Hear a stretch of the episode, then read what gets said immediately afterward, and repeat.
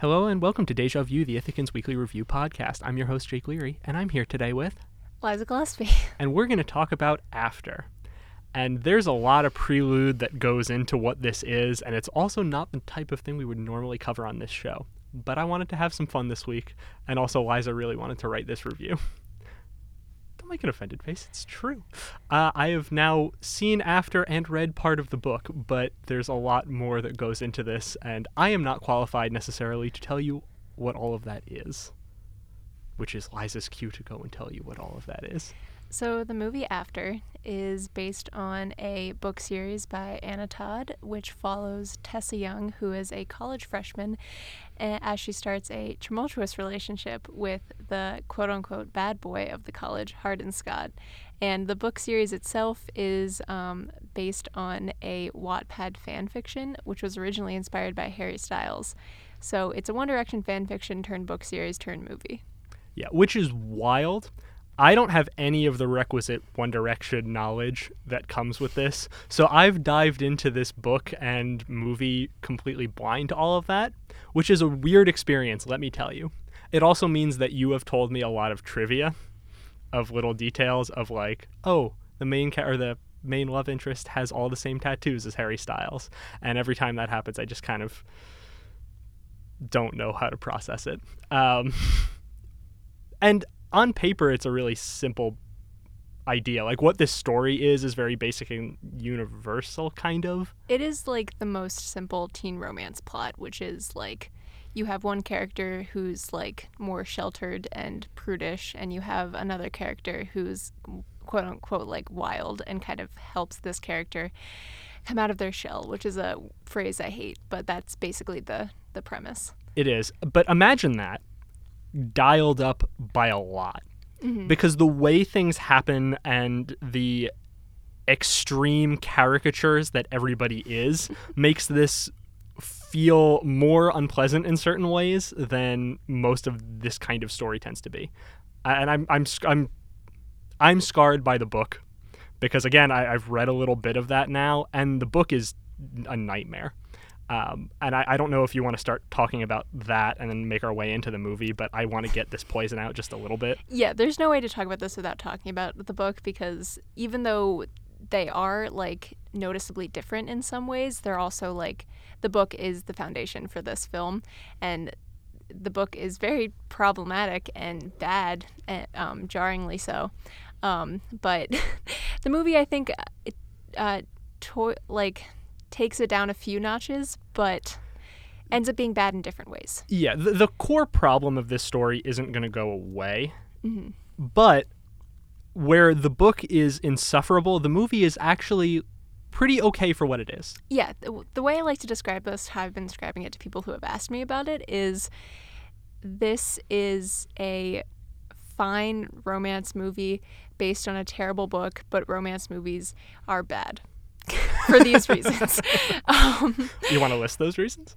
I mean, like this, like the movie especially, and the book series obviously succumbs to a lot of like the cliches of like young adult, for lack of a better word, romances, where it's just like you have these two main characters who fall in love almost immediately without having a whole lot in common, and of course there's like reasons given in the movie. What do you mean they don't have a lot in common? Both of them are illiterate and are treated like the only other two people who have Yeah. ever read a book. Which is the other issue in a lot of these, which is these people are the only people in this universe who are different from the other people in this universe.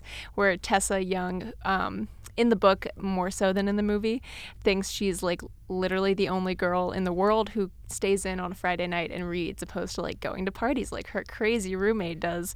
And um, in the movie, I feel like that's um, toned down a lot but like and Hardin for another example is the most cliche sort of like bad boy stereotype um, and has all of the problems that those characters usually have which is like backstory that doesn't forgive any of his actions. But is treated like it does. yeah and like yeah it's just bad. Th- this is a whatever the Fifty Shades man and uh, Robert Pattinson, Pattinson and Twilight lineage followed through to its logical and extreme conclusion with Hardin, uh, who again acts like those characters and acts atrociously and psychologically abusively and is all around horrible and obnoxious to listen to. yeah the, the so like the first real conversation that these two characters have in the movie is like an argument in class because they're talking about pride and prejudice. And he starts by being like I don't like Pride and Prejudice because love isn't real. And the main character is annoying. And of course like Tessa who has read Pride and Prejudice because you know she reads books. She's not like other girls. Um, and they get into this like all out fight in the middle of class. And even though Tessa's character like yells at him for this and complains about it, he's still treated as like charismatic, and that's still treated as like, oh look, they're they have a lot in common. They're cute with with each other, but like, oh geez. I I've made this comparison to you a lot in talking about this movie, but I feel like what this movie is to a lot of like young One Direction fans and like that segment of the population and a lot of young girls is what Ready Player One is to a lot of young nerd boys. And they're both equally bad for the people they're trying to cater to for similar reasons in that they give the identifying character, so in Ready Player One's case, whatever that hor- horrible man's name is, and then in this case, Tessa, uh, traits that are like, look how good they are and look how smart they are and look how much better than everybody else they are. Yeah. See, like the thing. Okay, so full disclosure, I read the original Wattpad fanfiction when I was 14 when it came out, and I read the like actual published book series, which is more or less the same thing uh, more recently, with a little bit of prose fixed in there. um, but still not contractions put in. I'm gonna go and be real pedantic for a second. I'm sorry. She Anna Todd, who has written something very popular, more successful than anything I will ever accomplish in my life, cannot use a contraction, and it frustrates me contractions make language easier, and I'm very annoyed by it. I also am going to listen to all five of these books, so the joke's on me. And I'm sorry, I'm going to be obnoxious for one second more and just say, I'm not going to be the most positive and happy about this. I haven't been already. But I also want to make it clear that I'm not trying to do like the man trying to come in and crap on something that a lot of people like and that I don't necessarily understand because I recognize this is not and never has been made for me. And that prerequisite needs to be made like in there and like put out of the way because this isn't good, but it's also not meant for me. And I kind of like the movie. Anyway, sorry. Carry on. I'm here. I'll be quiet now. So what I was about to say was this film is definitely made like that fan fiction for teenage girls. And if I was 15, the thing that sucks about watching this is that if I was 15, I would love this. And I recognize that. And even as a 15 year old, you can recognize the issues in this, but I would still love it. And like you said, like I enjoyed watching it. Um, but like, and there's this is the whole other discussion about fan fiction and like romance novels and how both of those are kind of like different layers of being treated in a very specific way by the media and critics and that's why I feel weird about being critical about something like this but also why I need to be critical about something like this because a lot of these like young adult romances um, especially in fan fiction are for this age group of young women. Um, and they the ones like these tend to give very specifically toxic messages to those young women. And this movie definitely does that, even though a lot of the other issues with the fan fiction were fixed in it. Um, but at the end of the day, it's still very much like this boy who negs you in class is the one you're supposed to be with, which is harmful. It it is, and there's never any shade to that. Like it seems unaware that this is a problem and the movie again slightly less so but like it's treated in this positive way and there is again a very clear line between this and Edward Cullen where you have these characters who are just the worst and like insufferable and you'd never want to meet in real life. Yeah, and this movie like in a different way too because okay, so after the book series and the fan fiction is like definitely leaning more on erotica rather than romance, especially the fan fiction. Um, the book series less so. On the movie, definitely less so because it's, it's PG thirteen. Yeah, it's PG thirteen. Wild. Um, so like a little bit of that like gets pushed to the side, but this movie is exploring a very interesting arc that a lot of teen romances don't explore, which is like the sexual component to these relationships, because um, they are a little bit older. They're in college, which makes it different in a way. Um, but the thing that frustrated me the most with the movie is that the main character, Tessa, the only way she changes from the beginning of the movie to the end is that she's more comfortable with her own sexuality, which by itself is like great. Yes. That's an awesome thing to see on screen. I wish they had been able to explore it more. I feel like I would have liked an R rated version of this movie better. However, it's by framing it in this toxic relationship, you don't get to appreciate that arc at all because it's not really discussed. It is explored, but it's not like explicitly discussed. And the other issues with her character kind of like devalue it in a way. But like it sucks because that is a cool thing. Yeah, there are interesting cores at the center of this um, that don't get explored in the preservation of it as a fantasy. And then it becomes the way romance movies tend to do something that doesn't have anything to necessarily say about relationships so much as here's a relationship that you can mentally insert yourself into through this character. Uh, because nobody's going to relate to Hardin. I really hope nobody watches this movie and says, oh, look, there I am. No one watching this movie will relate to Hardin, I will say that. Maybe people outside of it would, but I don't want to talk to them. No, no. And again, a representation of somebody who you'd never want to be around. Yeah, yeah. Because, like, in a way, these characters are very. there's parts of these characters that are very realistic, which makes it kind of worse. Where it's like Tessa's character, if you just list out her traits, is a very, like, it's, she's easy to put yourself into, um, especially, like, for teenage girls who are reading, like, the original fan fiction. It's like, oh, like, I'm more introverted. I like to get to class early. That's like a lot. That's how I have experienced. Like a lot of people who read that sort of thing would like to describe themselves, which is cool. And they definitely gave her like a little bit more realistic attributes of the movie. Um, but with Hardin, he's like the guy in your class that everyone kind of hates, um, but flirts with all the girls anyway. And this is just kind of showing, okay, but like, what if they wanted him to? I was gonna say, yeah, this. Imagine that, like, yeah, like you said, that mansplaining guy in your class who acts really full of himself. Probably what some people who listen to this show think I am. And imagine if everybody was like, "Oh, wait, no, this is cool. This is what we want." Except for the one good character in the movie who is related to him by the end of it uh, Yeah, through one- parental marriages, which I think is very funny. The moral center of the movie, who is hardly in the movie. yes, um, which makes sense. who again like he is the one good person in this world Yeah. nobody else is okay uh, Mm-hmm. the other side characters we get most of Hardin's friends who are all like goth punk goons and uh, her mother tessa's mother who is just an evil character in a way that you would see for like a cartoon mother like i'm going to make a reference nobody's going to get but it's the same mother from the little prince movie who's clearly in the wrong but anyway it's bizarre yeah, the like the parents' stories are very like one note, and the characters are very like one note. I don't think her mother is like super evil. She's definitely not nice to her daughter, which is a whole nother thing. Um, that doesn't necessarily get that explored, um, especially in the movie. And the weird thing about Hardin's dad, who is the other like parental figure in this, is that when I was watching the movie because I had read the book and I knew kind of more about it and where it was going, I didn't really think about the fact that that storyline is is kind of random in the movie and doesn't get resolved like at all.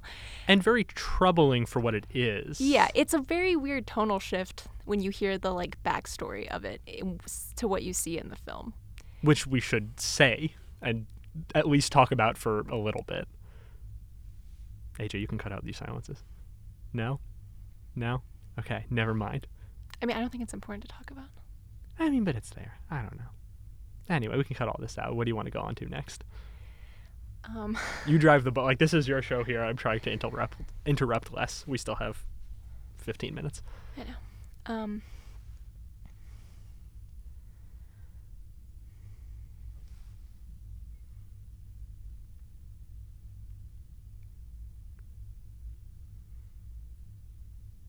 I mean, there's just I, I don't Wh- know what to pick. What didn't you get to talk about in your review? Um,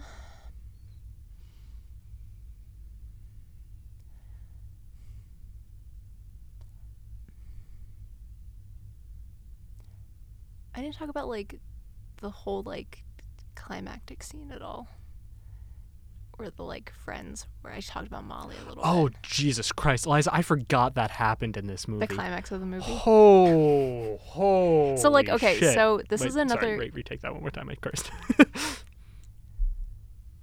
I don't, what do you want me to say? no, just what uh, the what you were starting to say. Okay. Um, the climax of this movie is also kind of very cliche, and especially just as someone who's read these sorts of things a lot growing up, um, where it's like you have these two characters who are very, very different, and you're like, oh, how could they ever like actually start this relationship? And I'm like, there must be something going on here, and there is, and it's always a bet, and that's always like the crux of this, and the climax is always like the girl, usually a girl, finding out that, um, and this is, I don't know how to explain this in a way that makes sense. Um, do you want to explain it? So the the I guess you could call it a twist in this movie, but it's such a cliche of this kind of story, at least from what I have researched and been told. Um, and I mean, admittedly thought about too. Like everybody has this thought when you're a insecure high schooler and a, a piece of trash. But the the big plot twist in this is that Hardin started this relationship for a bet. So early in the movie, you see them have their fir- uh, Tessa and Hardin have their first little moment during a truth or dare game at a college party, and I can't remember if Hardin kisses her or almost does. It, it doesn't matter. No, they don't kiss. They don't. Oh, right. Tessa storms out and leaves, and we don't see that scene from Hardin's perspective. We see it from Tessa's, and she goes, and we don't hear what happens inside after she leaves. And then at the end of the movie, a sinister character in the background of the entire thing eh, attempts to manipulate Tessa into thinking that Hardin is cheating on her, and then confronts her and spoils this whole spoils this whole little plot that's been Mhm. going on. And Tessa flips out, and Hardin goes, No, but I actually do love you, and this isn't real, and I found myself and learned to believe in love by being with you. Yeah, so like Hardin, the other like cliche part of his personality is that he's one of those like, oh, like I don't believe in love, I don't date sort of like love interests, um, which is like problematic in itself. But like, so that's the climactic moment of this film, and obviously like she forgives him. The end of this movie, which bothers me a lot, is him writing her a letter and being like, no, like you taught me what love is, and forgive me. He doesn't just write her a letter, he does this uh, negative power move that is submitting a final essay to a professor that is just a letter for Tessa, and the professor has to give her said letter because she is clearly not. She clearly doesn't want any part of what's going on here, Yeah, that's like there's a lot of like logic you have to kind of ignore in this movie. that Would- being yeah. one of them. which I'm comfortable doing. Yeah, yeah, for sure. And like that's gonna happen in like stories that take place in school because like the way school actually like especially college, the way college works, it's not gonna like make sense for them to be completely realistic. So like let's just ignore it and pretend they're not there. Um but yeah, so back to this climactic moment. We have the character of Molly, who is definitely the most like stereotypical character in this movie. She was the only one from the book that I feel like they made no effort to make better. Um, she's just like a straight villain, which I don't think the story needed, even if they thought it did. And it has Hardin, so we're good. Yeah, and she's she's like the mean girl stereotype, threatening Tessa's relationship. Um, bullies presumab- Tessa to a point. Yes, and Yeah. presumably because she's jealous of Tessa and Hardin, because in the beginning of the movie you see Yeah. her being very close with Hardin. Yeah, because again, this is a story where everyone likes one boy, Yes. and that's just how it is, even though he doesn't like anyone else. Well, because there are two until kinds. she comes Yeah, along. of course. There are there are two kinds of masculinity in this movie. There's Hardin, who is I'm going to abuse you and I'm terrible. Don't you love me? I'm going to abuse you and you're terrible. Don't you love me? And it's just this back and forth and back and forth of him being vulnerable to make up for the fact that he's terrible. And then you have Noah, who's Tessa's boyfriend at the beginning of the movie, who we haven't mentioned, which should tell you something about him because he's completely like ineffectual. He's a year Yeah. younger than her. He's still in high school and also can like barely touch her and like go anywhere Yeah. near her. Um, which is an interesting dichotomy that you have there because there's no shade in the middle. Like Landon is a non-entity, hmm very clear, distinct friend figure who doesn't do much, hmm and in the movie especially doesn't have much personality. But then you have Noah and Hardin on this spectrum that's kind of treated as a binary. Yeah, it's weird because um, this is like barely a love triangle because Noah is never considered to even be like a threat to this main storyline, the couple especially, even though Tessa is dating Noah for the whole first act till the midpoint, I'm pretty sure, of this film. And she cheats on him uh, multiple times and says, Oh, I shouldn't do that, but like continues to do that, which is just weird. Um, and, And- obviously, he finds out and confronts her and then just leaves. And she kind of gets over it like pretty quickly. Yeah, and he does too because she Yeah. meets up with him at, towards the end of the movie, and it's one of those all is Mhm. forgiven type of things. Though they do try to make him slightly worse in the movie to give Tessa some justification for Yeah. cheating on him because he's very over like he's overprotective and Like her mom. yes Him and, her it- mom played the same character, basically, the same force in her life, definitely, which is being like trying to control her life. yes don't go out study you know be Mm-hmm. Don't go to parties. Like, who are you? What are you becoming? Sort of thing. and and uh, Noah sends her those texts more or less directly at one point Yeah, when which she's is- looking for comfort. the whole like a lot of the characters in the film that aren't Tessa and Hardin are people just telling them a lot of things about what their lives are supposed to be because Tessa is getting like this fro- on one side like her mom and Noah are telling her that she should stay in and be as conservative as possible in terms of like her college experience and then you have Hardin's friends who are all telling her to go out and liven up and change. So they're both telling her to like not do what she wants to do, which is a problem because she never really there's never a moment in the film which bothers me of her standing up for herself to either of these people. Kind of her mom. Like her she does try to tell her mom not to control her life, but they make up. Um, but she never tells like Hardin's friends to stop peer pressuring her. No, it's a weird dynamic where you're supposed to, and again, we talked about this. Presumably, the audience for this is supposed to really identify with Tessa, Mm-hmm. but also Tessa is treated like somebody you're not supposed to be. So it's look, this is a representation of like a perfect perfect version of you that everybody wants to talk to and be with, but also you can't be this person because this person is bad and lame and you should feel bad about being it. Yeah. See, that's like the other part of this entire like story, the foundation of the story, which kind of bothers me. Um, which is Tessa in the beginning has all these traits we've discussed where like she's like stays in, she's more bookish, she's not like she doesn't I don't think in the film sees herself as better than other people. In the book she definitely does, but not really in the film. Um, which like is fine. That's how she wants to live. And Hardin thinks that's bad. And like all of her friends think that's bad. And it turns into one of those stories of like, you need to come out of your shell and live life and like dump your dumb boyfriend who won't have sex with you and like all this stuff. And like, there's an argument to be made because, you know, she is not living her life the way that she probably wants to because she is being controlled by Noah and her mom. But like, it also turns into this weird thing of like, there's only one good type of like college experience. There's only one good type of like girl you can be, which is also problematic. Yo, yeah, again, it's it's broad strokes, Yeah. broad strokes and binaries um, that are very generally categorizing the way life has to be and how people can be this kind of bad or this kind of perfect, and there's no in between. Or in certain cases, they can be this kind of bad. And you'll also get these positive traits, and you want to go with this kind of bad to get this kind of good, and that's the only way it can be. Yes. Yeah. Uh, It's it's very frustrating because I want to like this and want and you- said this earlier, want to be able to appreciate it for what it Mm-hmm. What it is. represents. Yeah, yeah, actually that's a better way of putting it. Yeah, because like if you had asked me when I was 15, if like if you had told me when I was 15 that a fan fiction I read is being turned into a movie, I, that would be the best thing that ever happened to me. Um, and like there's so many good ones that could have been turned into a movie, and they just picked one with really problematic themes and a really problematic message, and kind of changed it, but also kind of didn't. Because like, and on that level, because I have a history with it. I did like enjoy watching parts of this movie because I also like romance movies, even knowing the problems that a lot of them have. So And- like it's a weird situation to be in. and that's the trap. Yeah. Um, that's why I'm going to end up finishing the audiobook that I've been listening to for this, and why I would see a sequel of this if it happens. You know, I watched. Yeah, I like I, I like this kind of thing. I like this genre a lot. Um, you know, I watched The Notebook yesterday, and like that's a trash fire, but also I'm here for it in a very real way. And it's just sad. Like you want all of these things to be good. You want the audience mm-hmm. that this stuff is made for to have a positive response to it and for it to be positively impactful.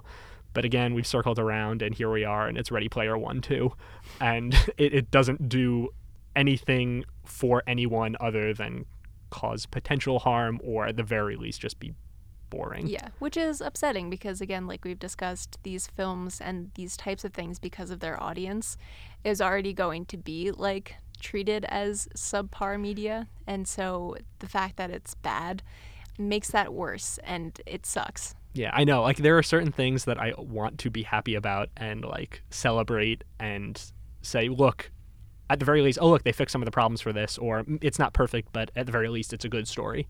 Mhm. Um, and not have to be this kind of negative person, like not be basically who I am on all of these shows for this specific property because I want it to be good. It's kind of what I said about Captain Marvel, where I like this is a great thing, not a great movie, and this is neither.